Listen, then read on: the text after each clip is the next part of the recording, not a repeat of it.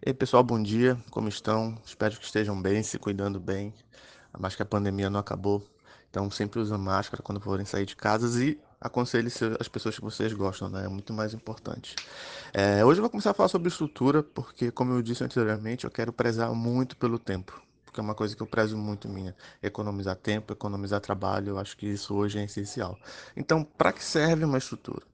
A estrutura sai para você economizar muito seu tempo e vai ajudar muito na sua revisão porque ela já consegue prever os possíveis furos. Então, você não precisa estar escrevendo o livro completo para saber o que, que, furou ou não. Eventualmente vai ter furo, mesmo com a, com a estruturação vai ser bem menos. Então, saiba que estruturar uma história é uma das maneiras ideais para você economizar trabalho e tempo.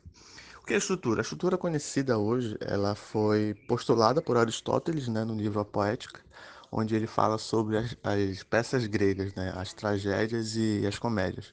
A comédia não é aquela que seja humor, é porque realmente não era tragédia. Tudo que não era tragédia tinha um final trágico, era determinado como comédia. E ele conseguiu perceber que havia um padrão nessas peças gregas, onde eles eram divididos em três atos. É o famoso três atos que a gente vê até no Enem também: introdução, desenvolvimento e conclusão. E todas as histórias tinham, na verdade, essa estrutura.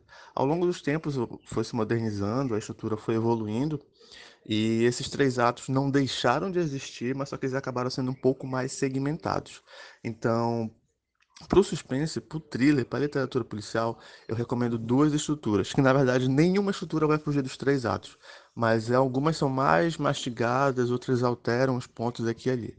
Mas a primeira é utilizar o diagrama do Sid Field, onde ele fala no manual do roteiro, no livro dele, que os 10 primeiros por cento da história, as 10 primeiras páginas de um roteiro, as 10 primeiras páginas de um livro, elas precisam necessariamente chamar a atenção, mostrar onde é a história, é, mostrar o desafio e quem são os personagens.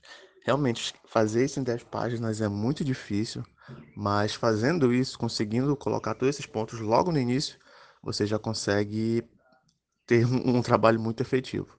A outra estrutura é utilizar os 12 bits do Blake Schneider, ele fala isso no livro dele Save the Cat, onde os três atos passam por 12 bits. 12 bits são, deixa eu ver, são 12 eventos que o seu personagem ou a história vai, vai passando até chegar no final. Existe a jornada do herói, existe o Snowflake. A jornada do herói, ela, eu acho que ela é muito mais útil para fantasia porque além de, de trabalhar com, com uma jornada de herói, ela trabalha com vários arquétipos de outros personagens, de mentores, enfim. Eu acho que para o thriller ela não é tão interessante, mas não é que seja impossível de utilizar.